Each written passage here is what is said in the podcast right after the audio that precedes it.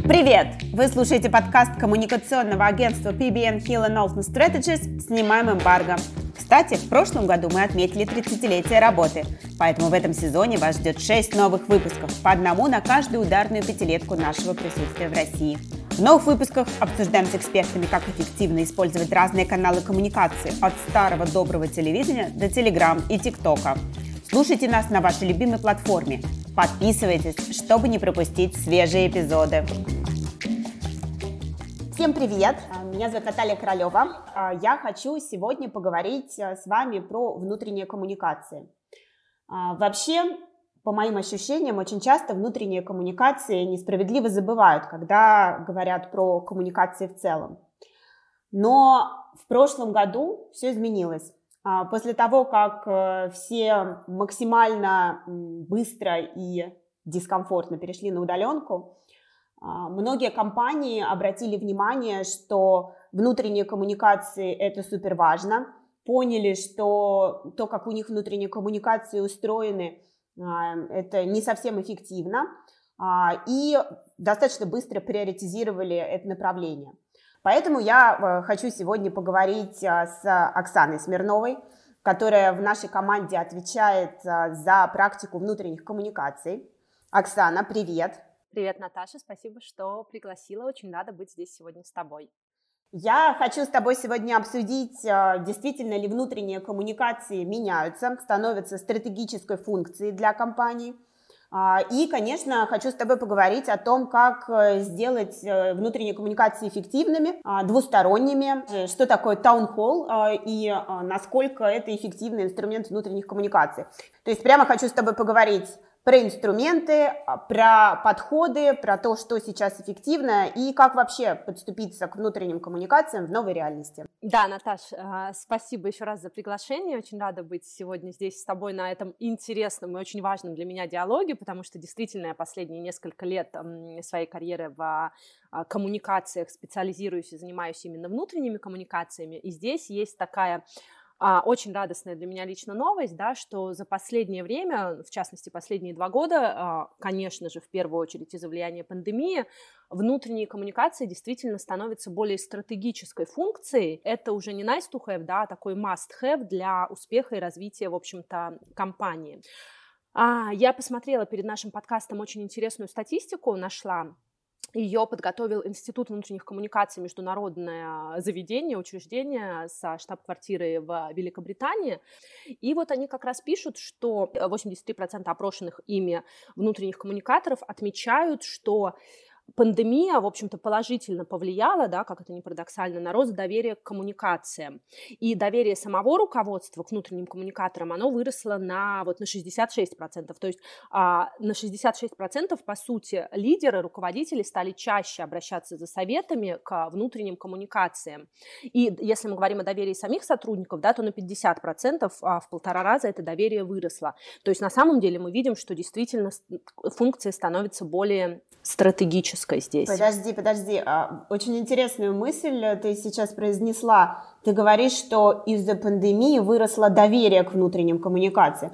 Для меня это очень странно звучит, потому что кажется, что пандемия как раз сильно людей разъединила, все сели по домам, а, и внутренние коммуникации не были к этому готовы. И как так удалось а, вдруг быстро увеличить доверие? Это доверие, да, оно как раз в первую очередь повысилось в тех, в тех компаниях, в которых, в принципе, уже с внутренними коммуникациями было все достаточно хорошо. Коммуникаторы получили карт-бланш, если они были к этому готовы, если они были профессиональны, они его оправдали, и вот здесь как раз с этим такой рост доверия и связан. И опять же, интересно, ну, как как мне лично кажется, да, это очень оправданная история. Я всегда говорю, что внутренние коммуникации это не про шашечки, а про ехать. То есть это в первую очередь не про какие-то красивости, фантики, бантики, да, а про то, как вся эта история, в общем-то, а, влияет на бизнес, да, как внутренние коммуникации помогают сотруднику адаптироваться, находить информацию, знать, куда пойти, да, и, в общем-то, его в этом вот нашем нестабильном таком сложном мире каким-то образом координируют, организуют, ну и вообще глобально помогают ему жить внутри компании. И все-таки э, в 2021 году нельзя не поговорить про пандемию и ее эффекты. А, и, собственно, для внутренних коммуникаций это, правда, такая проверка на прочность, мне кажется, была и вообще на эффективность. И кажется, что а, те приемы внутренних коммуникаций, которые а, протестировали во время пандемии, их можно сейчас развивать и использовать. А, собственно, что происходило? Ты наблюдала за этим? Поделись, как тебе кажется, как изменился подход к внутренним коммуникациям из-за этого? А, и, может быть, э, немножко про то, что было особенно эффективно, потому что, думаю, наши слушатели как раз тоже сейчас э, задумываются о том, а как бы э, улучшить внутренние коммуникации с учетом новых реалий.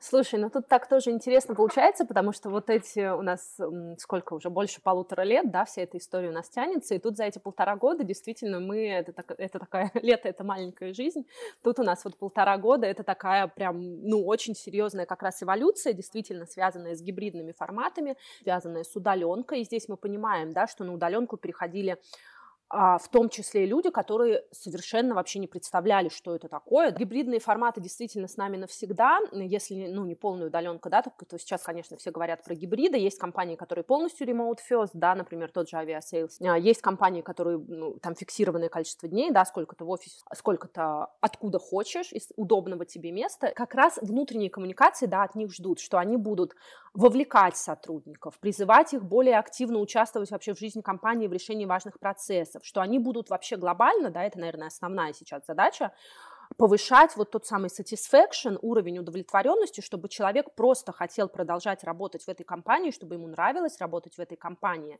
И, соответственно, он не уходил, соответственно, компания сокращала косты на поиск, обучение, адаптацию новых сотрудников, да, и, соответственно, здесь от коммуникации тоже очень большие ожидания, это то, что, про что я говорила, про бизнес, потому что здесь просто напрямую связаны хорошо работающие внутренние коммуникации, которые повышают вовлеченность, уровень удовлетворенности, удержание сотрудников, сотрудников. И в свою очередь, да, за счет этого мы не только сокращаем а, затраты на поиск и подбор, но и в том числе повышается продуктивность. То есть были тоже исследования, да, что отчет очень интересный Global State of Internal Communications Report, я думаю, мы можем потом ссылки положить в комментарии, да, или чтобы люди тоже посмотрели, кому это интересно, а, что компании, у которых выше уровень вовлеченности сотрудников, а, у этих сотрудников на 22%, то есть там на одну пятую, да, больше продуктивность. Это действительно было такое исследование, которое это подтвердило.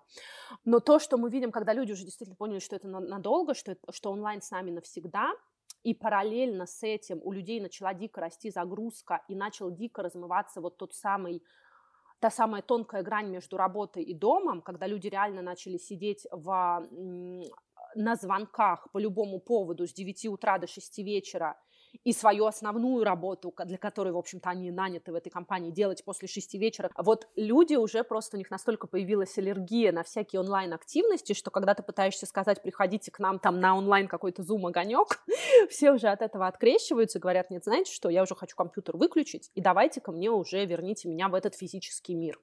Прошло полтора года, и мы слышим, например, по отзывам из некоторых, некоторых наших клиентов, что проходят онлайн-таунхоллы раз уже там в месяц или раз в два месяца, и бывает такой смешной момент, что таунхолл заканчивается, а, то есть руководители выходят, а у тебя в Zoom или в Teams висят там десятки, сотни квадратиков, ну, потому что люди просто послушали фоном и пошли гулять с собакой, мыть посуду, заниматься своими делами. Хорошо, если вот. послушали, Оксан, я думаю, что да. многие не послушали. Нет, да, не отключились, конечно, уже не в конце, они отключились раньше, куда-то ушли, и действительно люди говорят, что нам делать с этими висящими квадратиками, потому что таунхолл закончился, а мертвые души все еще там по два часа потом после окончания таунхолла. А, и, соответственно, здесь а, вот включение сейчас вот этих офлайн форматов и как раз вот тот самый правильный гибрид, когда твой онлайн дополняется офлайном, это вот то, чему нам всем, наверное, надо учиться. Слушай, вот когда ты чуть раньше говорила про вовлеченность, а, про те задачи, которые могут решать внутренние коммуникации, они в целом тоже во многом выглядят а, задачами, которые обычно а, относятся к ведению HR. Тем не менее, существует, мне кажется, вечный спор, сколько существует внутренние коммуникации, в чьем ведении они должны быть. Вот скажи, на твой взгляд, сейчас, с учетом всех изменений, того, что мы обсудили, куда логичнее отдавать внутренние коммуникации? Или, может, вообще никуда их не нужно отдавать? Может быть, знаешь, ну, как новые профессии возникают, может быть, сейчас возникает какой-то новый внутренний коммуникатор, какая-то совершенно там третья новая роль. Что думаешь? Да, рождение нового сверхчеловека, новой сверхзвезды. Слушай, очень интересный вопрос, очень классный. А, на самом деле, действительно, ни одно копье уже там сломано, да, поломано вот в этих м, вопросах и противостояниях а, между тем, действительно, на какой стул посадить внутренние коммуникации. HR, PR, что-то третье напрямую отдать под CEO, да, или как-то еще. Тут на самом деле очень логично, да, то, о чем ты говоришь, и а, тот самый водораздел между внутренними коммуникациями и HR-коммуникациями, он на самом деле очень тонкий. И иногда это сливается у нас в сознании, на самом деле, ну, потому что, смотри, вот исторически, да, если мы смотрим на тот самый employee experience, управление опытом сотрудника на всех этапах его пути, да, от первого контакта с компанией до там выхода, экзит-интервью и так далее. Это традиционно очень такая HR-история. Программа по мотивации и развитию, по удержанию, по вовлечению, это тоже HR-история. Личная эффективность, да, как развиваться. Все это традиционно именно входит в спектр HR-коммуникаций, и часто кажется, что внутренние коммуникации равно HR-коммуникации. На самом деле, я для себя нашла ответ такой на этот вопрос. Внутренние коммуникации включают в себя HR-коммуникации, но это гораздо больше, потому что внутренние коммуникации коммуницируют не только HR-повестку, да, они коммуницируют и PR-повестку, там у нас что-то важное, новое, крутое произошло, мы об этом рассказали. И то, что происходит у нас там с продуктами, с ассортиментом, да, у нас вышел там какая-то новая классная фича, новый классный продукт, мы об этом, конечно же, рассказываем сотрудникам. Соответственно, с моей точки зрения, HR точно так же, как, э, как я уже говорила, да, PR, legal, finance, IT, все что угодно, это, по сути, заказчик внутренних коммуникаций. То есть кажется, что в твоей логике все-таки внутренние коммуникации должны быть отдельно, потому что если у них есть разные заказчики, которые, ну, вероятно, одинаковы по значимости для внутренних коммуникаций, может э, возникнуть э, некий конфликт интересов, если внутренние коммуникации будут под HR, потому что понятно, что если там это твоя функция в компании, ты на нее имеешь ну, чуть большее влияние, чем остальные. А, правда? Э, да, конфликт интересов абсолютно точно имеет место быть. А, на самом деле, да, если мы вспомним немного, как это происходило 10 лет назад, а, чуть больше даже уже 10, то, в общем-то, опять же, на заре своей карьеры у меня был такой опыт, когда я находилась как менеджер по внутренним коммуникациям, на 50% я находилась, как штатная единица принадлежала HR, на 50% пиару. И, соответственно, это была ну, не совсем эффективная структура, да, как потом выяснилось, потому что, конечно же, на двух стульях очень непросто усидеть. Опять же, если мы повторим, что HR и PR далеко не единственные заказчики внутренних коммуникаций в компании, Здесь действительно, в общем-то, мы всегда рекомендуем выделять эту историю как отдельное направление. И если мы, опять же, посмотрим на практику глобальных компаний, то все чаще а внутренние коммуникации, они выделяются в блок, например, стратегических коммуникаций, да, которые, в свою очередь, на, наравне, например, с пиар-директором и HR-директором подчиняются напрямую CEO, и опять же, здесь ну, нам на руку играет вот тот самый рост доверия, о котором мы говорили в начале, потому что в этом плане уже руководители понимают, что им действительно гораздо проще прийти к человеку в своем прямом подчинении, да, обсудить с ним какие-то важные стратегические вопросы, минуя, в общем-то, различного рода интермедиаторов. Меня ты уже убедила в том, что внутренние коммуникации а, сейчас а, достойны быть стратегической функцией в компании. Надеюсь, наших слушателей тоже. Уважаемые CEO компании, прислушайтесь, пожалуйста, и подумайте о том, что вы можете сейчас сделать с вашим направлением внутренних коммуникаций. У меня к тебе тут такой вопрос. А, собственно, для того, чтобы выйти на этот уровень, что нужно предпринять компании? Какие есть инструменты? Э, как вообще понять, а что делать? Э, как действовать? Э, что перестроить? А, смотри, ну здесь очень а, помогает такая история, как действительно выйти, может быть, подняться немножко над схваткой и посмотреть немного на, на картину объективно, и здесь действительно помогают а, две вещи, да, которые очень взаимосвязаны. Нужно, ну, перед тем, как что-то делать, кидаться что-то делать, посмотреть, что, собственно, происходит, провести некий аудит. И вот как раз мы в PBN Hill Knowlton Strategies очень а, часто сейчас, в последнее время, практически все наши крупные клиенты пришли к нам а, за последние два года именно на запрос вот аудита внутренних коммуникаций, просто попросить независимых специалистов, экспертов посмотреть, что происходит.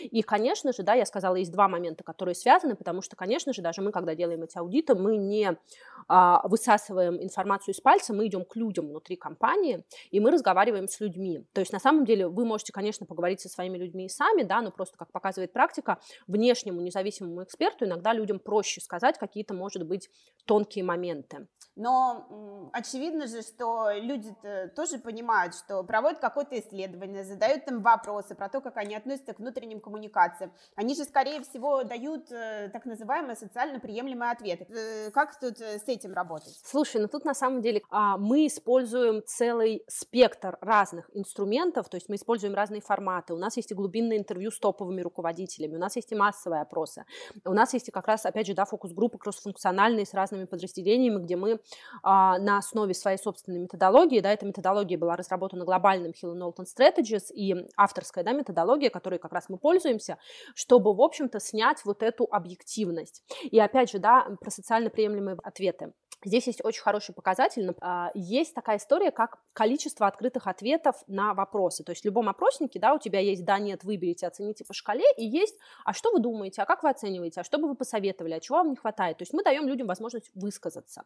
И то, сколько людей высказывается, вот для меня, например, это очень хороший показатель, потому что бывает такое, что нам приходит, например, 5000 ответов респондентов, и на открытые вопросы у нас всего 100 ответов. То есть люди реально не хотят, не считают нужным, не говорят, в общем-то, то, что они действительно думают. Они проставили галочки, чтобы побыстрее, побыстрее, поменьше времени на это потратить, да, и все, закончили.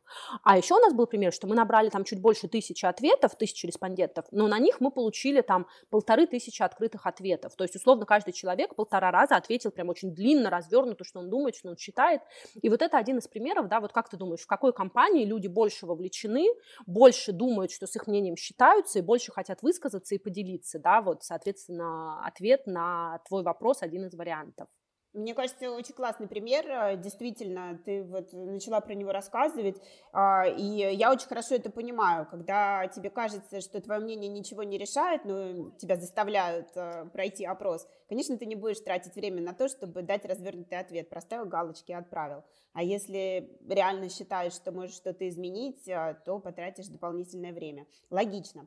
А, слушай, ну вот э, первый этап а, понятен. А, проанализировали, посмотрели, что не так, э, переработали стратегию и пошли уже действовать, пошли в коммуникации. Наверное, давай с тобой немножечко поговорим про эффективные каналы. Понятно, что для каждой компании, ну, наверное, нужен свой индивидуальный рецепт. Но если так э, сверху посмотреть, чуть более глобально, вот что лучше работает во внутренних коммуникациях сегодня? Слушай, здесь совершенно правильно ты сказала, да, нет единого рецепта, нет единого рецепта для всех компаний, нет единого рецепта для всех сотрудников компании, потому что, опять же, мы проводим аудиты и спрашиваем, например, каких форматов, каких каналов вам не хватает, и кто-то пишет, умоляю, верните печатный журнал, было так классно, мне так нравилось его листать, а кто-то пишет, сожгите всю бумагу в топку, только диджитал, только онлайн, а, приложение forever. И как бы что ты будешь делать, да, пойдешь журнал возрождать или приложение разрабатывать. И здесь, конечно, понятно, да, что мы там оцениваем а, все это и количественно просчитываем, да, и смотрим, а, тому здесь те же самые тренды, которые вообще глобально в коммуникациях, в любых, да, это вот наша а, омниканальность, кроссплатформенность, да, возможность людям самим выбирать те форматы, которые им удобно, предоставлять им информацию в каком-то удобном виде, она, в общем-то, точно так же работает и во внутренних коммуникациях. И здесь у меня есть очень простой тоже рецепт, он, мне кажется, гениальный в своей простоте, но просто вот как бы сами посмотрите на то, что у вас используется как каналы, как форматы формата внутренних коммуникаций. То есть вам интересно читать этот ньюслеттер, или вы его удаляете, не открыв. Вы ходите на свои таунхоллы, ищете часами информацию на а, устаревшем, не юзер-френдли корпоративном портале, или вы пишете в Телеграме в чат-бот, да, и, соответственно, вы, вам приходит ответ мгновенный. Здесь, опять же, да, мы идем, очень важная история, очень важный совет в плане форматов и каналов, идти за паттернами, в общем-то, потребления информации в реальном мире. То есть, если у нас в реальном мире, да, наши сотрудники, миллениалы, центениалы, да, и вот все эти наши новые поколения, они привыкли там смотреть какие-то видео на ТикТоке, на Ютьюбе, да, где-то еще листать ленту Инстаграма или или быстро получать, там, пролистывать какие-то карточки, быстро смотреть какие-то инструкции, в принципе, мы понимаем, что такие же форматы с большой степенью вероятности, да, они будут работать у нас во внутренних коммуникациях. И мы видим действительно, опять же, по трендам, да, то, что э, действительно сейчас, ну, как э, есть тренды в, в коммуникациях, в принципе, во внутренних коммуникациях тоже у нас история вот это digital first, потребление информации, то есть массовый уход в цифровые каналы, потребление информации on the go, когда я, например, читаю, э, скроллю ленту Инстаграма в метро, да, по пути на работу, многие сотрудники нам говорят, дайте мне корпоративный app, и я буду скроллить этот app и смотреть, что у меня там интересного произошло, да, и, соответственно, смотреть, просто я не буду читать по длинный PDF-ньюслеттер. Соответственно, здесь мы видим, что действительно компании идут в соцсети, опять же, остаются, да, старые добрые имейлы, к которым очень разные отношения. Тем не менее, и наши опросы, и статистика того же Института внутренних коммуникаций подтверждает, что это до сих пор один из самых популярных каналов внутренних коммуникаций, то есть имейлы реально работают до сих пор. А, сейчас к ним в помощь, в поддержку приходят различного рода Teams, корпоративные мессенджеры, да, тут люди борются с WhatsApp, а, потому что он, естественно, запрещен политиками безопасности во многих компаниях, да, но тем не менее, вот все то, что люди потребляют в реальной жизни, да, в тех каналах и в тех форматах, да, то, в общем-то, это с большой степенью вероятности сработает и во внутренних коммуникациях. Оксана, вот ты рассказывала про а, различные инструменты, креативные фишечки. А я пока тебя слушала, у меня такой счетчик в голове, особенно когда ты сказала, да, да, да, что можно сделать эп а, корпоративный, то тут уже у меня цифры начали зашкаливать. Ну и э, в целом, конечно, я тебя слушаю, здорово сделать э, что-то прикольное, креативное для сотрудников. А с другой стороны, а кто это все должен делать? Насколько компании готовы инвестировать э, деньги во внутренние коммуникации, чтобы креативные команды такого же уровня, как те, кто, не знаю, делает для них рекламные кампании, делает внешние коммуникации, пришли и сделали что-то клевое для сотрудников. Как тебе кажется, уже готовы на это компании сейчас? А, если не готовы, стоит ли им перестраиваться? Отличный вопрос, на самом деле вечная такая боль и парадокс, потому что, понимаешь, доверие это выросло, а бюджеты пока не очень. И здесь, конечно, действительно с этим мы работаем над этим. И здесь, опять же, да, очень такой совет действительно работать над имиджем вообще функции внутренних коммуникаций в компании и всячески ее продвигать своему руководителю в том числе, потому что в самом начале я говорила про то, как вовлеченность сотрудников снижает косты. Ну, то есть вы элементарно сравните кост на разработку мобильного эпа, ну, условно, да, если мы понимаем, что именно вот этого нам сейчас не хватает, сравните его с тем, сколько компания тратит в год на текучку персонала. А если это мы рассматриваем как инвестиции в продуктивность сотрудников, в конечном итоге в прибыльность компании, то это уже совсем другая история. И здесь есть все шансы получить действительно бюджеты. Помимо аутсорса, соответственно, первое, да, это обосновать свои бюджеты, эффективность для бизнеса. Второй момент, посмотреть, что можно отдать на аутсорс, не раздувая команду внутри. И третий момент, здесь действительно, ну, не бойтесь просить о помощи, приходите к своим маркетологам, говорите, говорите, поделись со мной своим дизайнером, приходите к IT, говорите, дай, дай мне айтишника на неделю, очень надо, потому что потом вот всем нам будет счастье, и тебе в том числе. Приходите, соответственно, там в digital и говорите, дайте нам своим, своих SMM щиков там на час в день или на день в неделю, да, и, соответственно, вот здесь, если все это получится обосновать, то как раз вот такая кроссфункциональная работа, она, мне кажется, очень классно выстрелит. Слушай, ну, предположим, мы ко всем сходили, бюджет обосновали, а, команда есть, самое время приступать к созданию внутренних коммуникаций. Мне кажется, здесь тоже а, стоит поговорить о том, а, как это должно выглядеть. А, потому что э, формат э, – это хорошо, но э, формат не будет работать без правильного содержания. Как тебе кажется, как сейчас создавать эффективный контент для внутренних коммуникаций? Очень хороший вопрос, и ты абсолютно права, мы все знаем, да, из э, курсов э, университетских философии про единство формы и содержания, да, и вот эту диалектику. Мы поговорили уже про форму, переходя к содержанию, тоже очень важный тренд глобальный во, во всех коммуникациях вообще, внутренним, внутренних коммуникаторов, призываю об этом помнить, так называемый human-sized uh, content. То есть контент, ориентированный на человека. Когда мы создаем любую единицу контента, да, любую тему, мы должны, в общем-то, смотреть, опять же, я не открою какие-то супер-мега секретные истины, все об этом знают, но часто забывают. А мы должны э, говорить человеку о том, что релевантно для него, что соизмеримо с ним, да, то есть, условно, не космические корабли бороздят просторы Вселенной, а то, что действительно мне нужно, то, что мне интересно. И когда мы проводили те же самые аудиты, спрашивали, какие темы интересны, перечисляли разные темы, на самом деле никто не говорит, что мне интересно стратегия компании, мне интересна миссия компании, мне интересны наши ценности. Нет. Люди говорят о том, что мне интересно – как я могу развиваться в компании? Какие у меня есть возможности для роста? Как, чему вы можете меня научить, чему я могу научиться? Это, с одной стороны, все, что связано со мной лично, с моим развитием, да, а и с другой стороны, это то, все, что связано вот с моим этим положением в социуме, человек социальное животное, как работают другие команды, чем они живут, то есть все кроссплатформенные какие-то, кроссфункциональные, прошу прощения, истории, они, опять же, здесь очень интересны. Элементарные, на самом деле, опять же, секрет, да, вспоминаем про всеми любимый сторителлинг, есть, кстати, тоже лайфхак, а, специальный курсы по, стори, по сторителлингу и в HR, и во внутрикоме, и как вообще лидерам рассказывать свои истории да, на конференциях по сторителлингу, корпоративному сторителлингу сейчас уделяют очень большое внимание. И здесь мы те же стратегии, те же миссии, мы их просто приземляем, мы их просто рассказываем через человека, через чью-то историю. И таким образом, да, это уже становится не абстракцией, а чем-то, что нам лично важно, близко и интересно, тем, что получает какое-то вот такое очеловечивание через конкретную персону. И таким образом мы можем ну, практически любую важную тему раскрыть.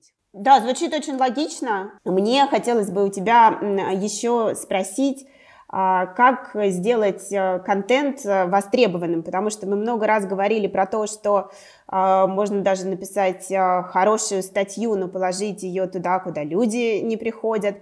А может быть, бывает и наоборот, каналы хорошие, ими пользуются, но текст такой, что его никто не читает. А вот как сделать а, так, чтобы в потоке информации, которую мы получаем, а, наша внутренняя коммуникация действительно была прочитана, дочитана а, и понята людьми? А, смотри, это как раз то, чему посвящена моя книга, моя первая книга, которая недавно вышла летом этого года в издательстве «Феникс».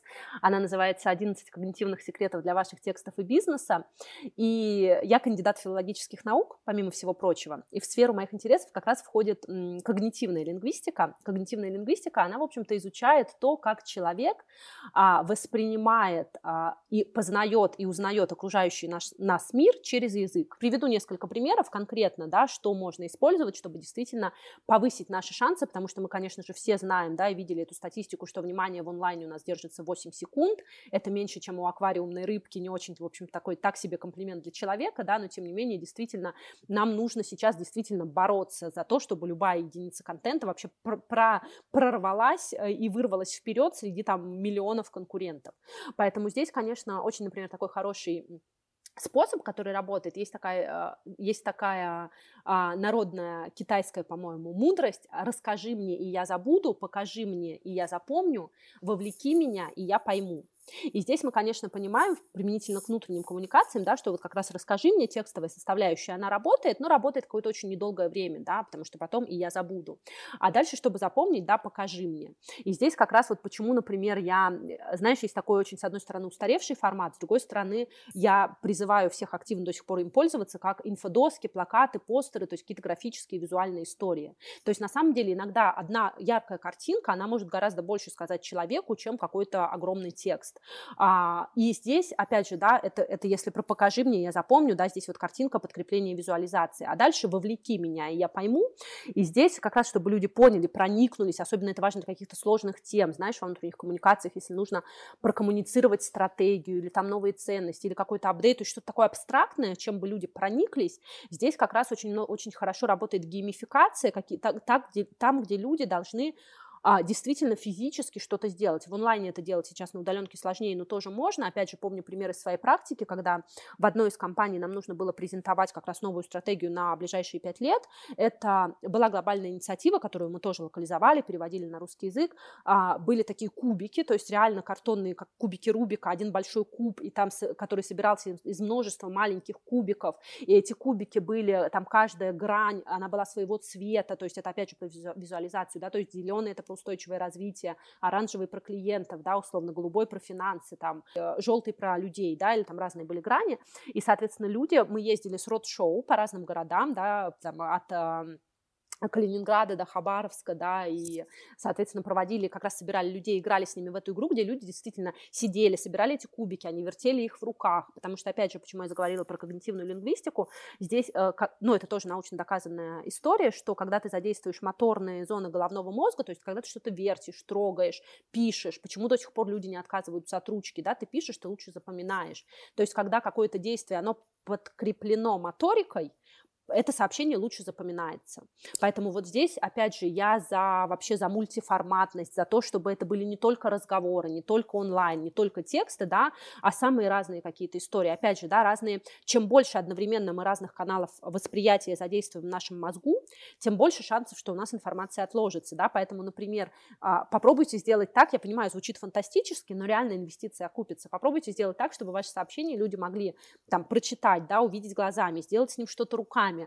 А, понюхать, я не знаю, разошлите какие-нибудь наборы по домам с чем-нибудь, запах, символизирующий что-то, попробовать, там, отправьте какой-нибудь круассан, который вот эта тема там нашего, я не знаю, следующего года, да, или что-то еще.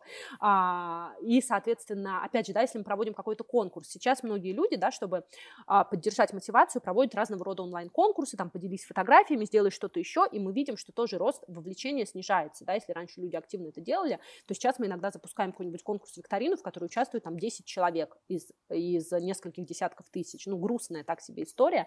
Опять же, да, если мы эти онлайн-истории подкрепим какой-то офлайн физическим там присутствием в нашем мире, да, то есть, условно, например, мы победившего сотрудника, да, сделаем какой-нибудь баннер и повесим его там на какое-то время просто как наружку где-то там в его городе, да. История бюджетная, но не мега космических там денег она стоит, соответственно, раз в год для какой-то важной инициативы это можно сделать. Какую-то там микро-офлайн зону, да, либо в офисе, либо в представительстве, либо где-то где-то еще, где можно что-то подойти, что-то потрогать, что-то понюхать. То есть действительно здесь вот это, эти истории, они очень помогают. Ну и, наверное, последнее здесь это, опять же, да, возвращаясь вот к, к тем самым когнитивным секретам, здесь очень важно как раз эмпатия. И почему, когда мы говорили, да, о профиле вот э, нового сотрудника, нового внутреннего коммуникатора, человека будущего, помимо того, что он коммуникатор и он стратег, он должен, у него действительно должна быть очень развита вот эта эмпатия, за которую отвечают зеркальные нейроны в нашем а, мозгу, в общем-то, когда ты действительно можешь себя поставить на место другого человека, понять, что ему нужно,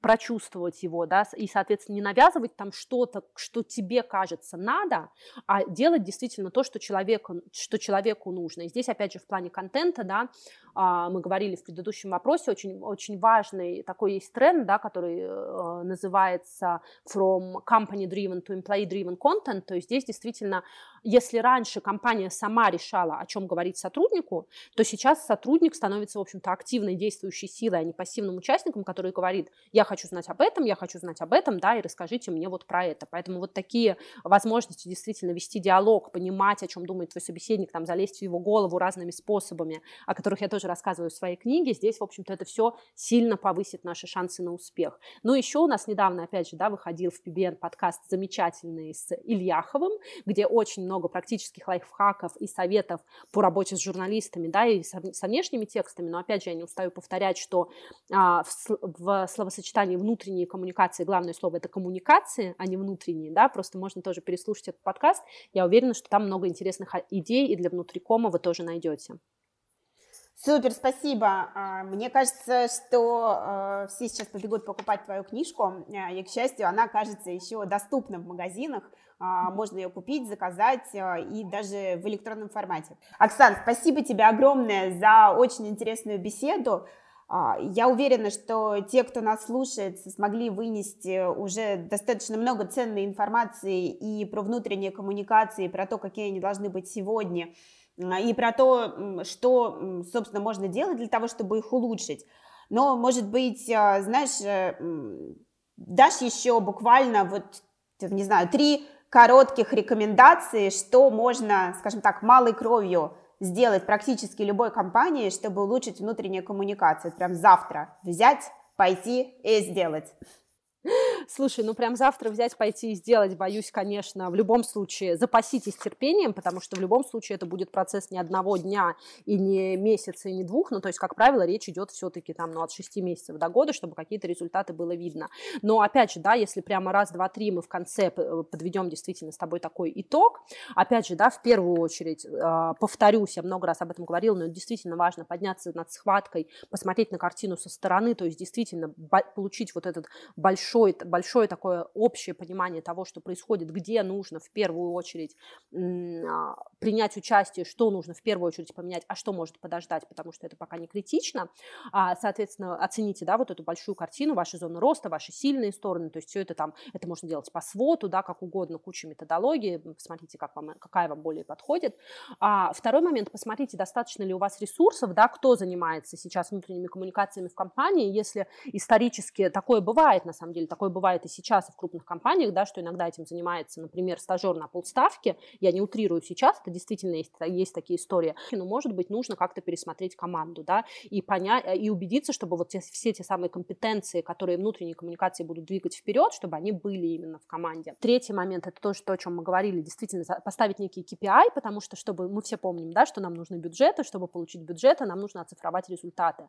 То есть нам действительно нужно начать все измерять. Какая, какая у нас открываемость у наших рассылок, какой у нас тоже очень известный показатель, да, Employee Engagement Score, его можно разными способами посчитать, можно, соответственно, тоже как это можно оценить, сравнить там в этом квартале, в следующем, да, сравнивать это все в динамике и показывать результаты, проводить какие-то пульс-опросы, сравнивать там результаты year on year по сравнению к предыдущему году, то есть а, смотреть, сколько у нас там лайков а, в соцсетях или где-то еще, то есть все, что можно оцифровать, да, все, что можно, где можно цифрами подтвердить эффективность вашей работы даже в будущем, да, если сейчас это неэффективно, мы, мы делаем срез на сейчас и делаем срез через год, и смотрим, что реально изменилось, и корректируем стратегию, в том числе исходя из этого, а не потому, что мне так кажется, потому что если вы придете к руководителю, мне кажется, у нас все хорошо, ну, как бы так себе, да, аргумент.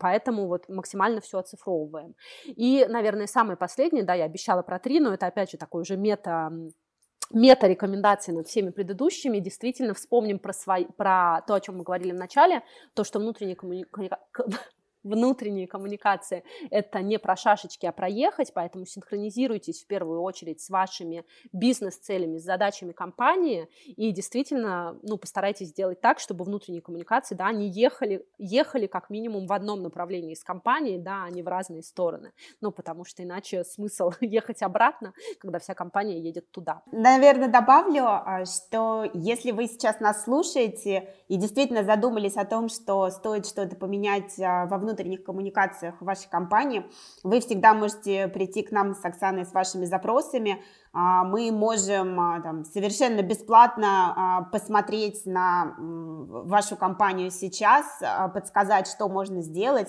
И если вам будет интересно, то тогда мы открыты для того, чтобы глубже поработать с вашими внутренними коммуникациями, начиная от аудита, заканчивая выстраиванием, там, настройкой коммуникаций и ежедневной работы по ним. Это была такая минутка рекламы. Ну и, собственно, всем желаю заниматься внутренними коммуникациями, коммуникациями, быть искренними, мне кажется, это очень важно, ну и обязательно слушать наш подкаст «Снимаем эмбарго». Спасибо, что были с нами, а, подписывайтесь а, на нас, слушайте в ваших любимых каналах а, и следите за новыми выпусками. Всем пока! Спасибо всем, кто был с нами сегодня. Спасибо и надеюсь, до скорых встреч.